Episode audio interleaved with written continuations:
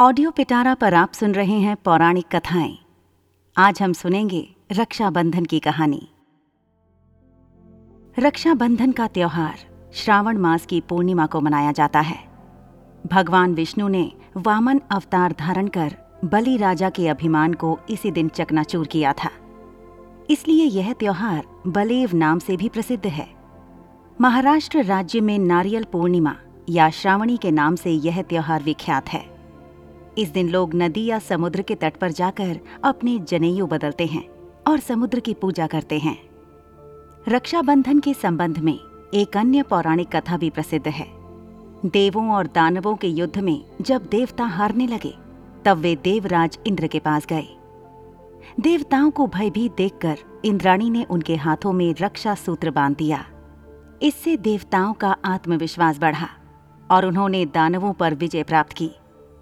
तभी से राखी बांधने की प्रथा शुरू हुई। दूसरी मान्यता के अनुसार, ऋषि मुनियों के उपदेश की पूर्णाहुति इसी दिन होती थी।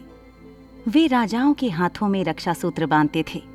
इसलिए आज भी इस दिन ब्राह्मण अपने यजमानों को राखी बांधते हैं। रक्षाबंधन का त्योहार भाई बहन के पवित्र प्रेम का प्रतीक है। इस दिन बहन अपने भाई को प्यार से राखी बांधती है और उसके लिए अनेक शुभकामनाएँ करती है। भाई अपनी बहन को यथाशक्ति उपहार देता है। बीते हुए बचपन की झूमती हुई याद भाई बहन की आँखों के सामने नाचने लगती है। सचमुच, रक्षाबंधन का त्योहार हर भाई को बहन के प्रति अपने कर्तव्य की याद दिलाता है। राखी के इन धागों ने अनेक कुर्बानियाँ कराई हैं। चित्तौड़ की राजमाता कर्मवती ने मुगल बादशाह हुमायूं को राखी भेजकर अपना भाई बनाया था। और वह भी संकट के समय बहन कर्मवती की रक्षा के लिए चित्तौड़ा पहुँचा था। आजकल तो बहन भाई को राखी बाँध देती है और भाई बहन को कुछ उपहार देकर अपना कर्तव्य पूरा कर लेता है। लोग इस बात को भूल गए हैं कि राखी के धागों का संबंध मन की पवित्र भावनाओं से है।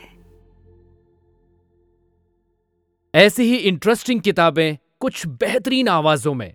सुनिए सिर्फ़ ऑडियो पिटारा पर। ऑडियो पिटारा सुनना ज़रूरी है।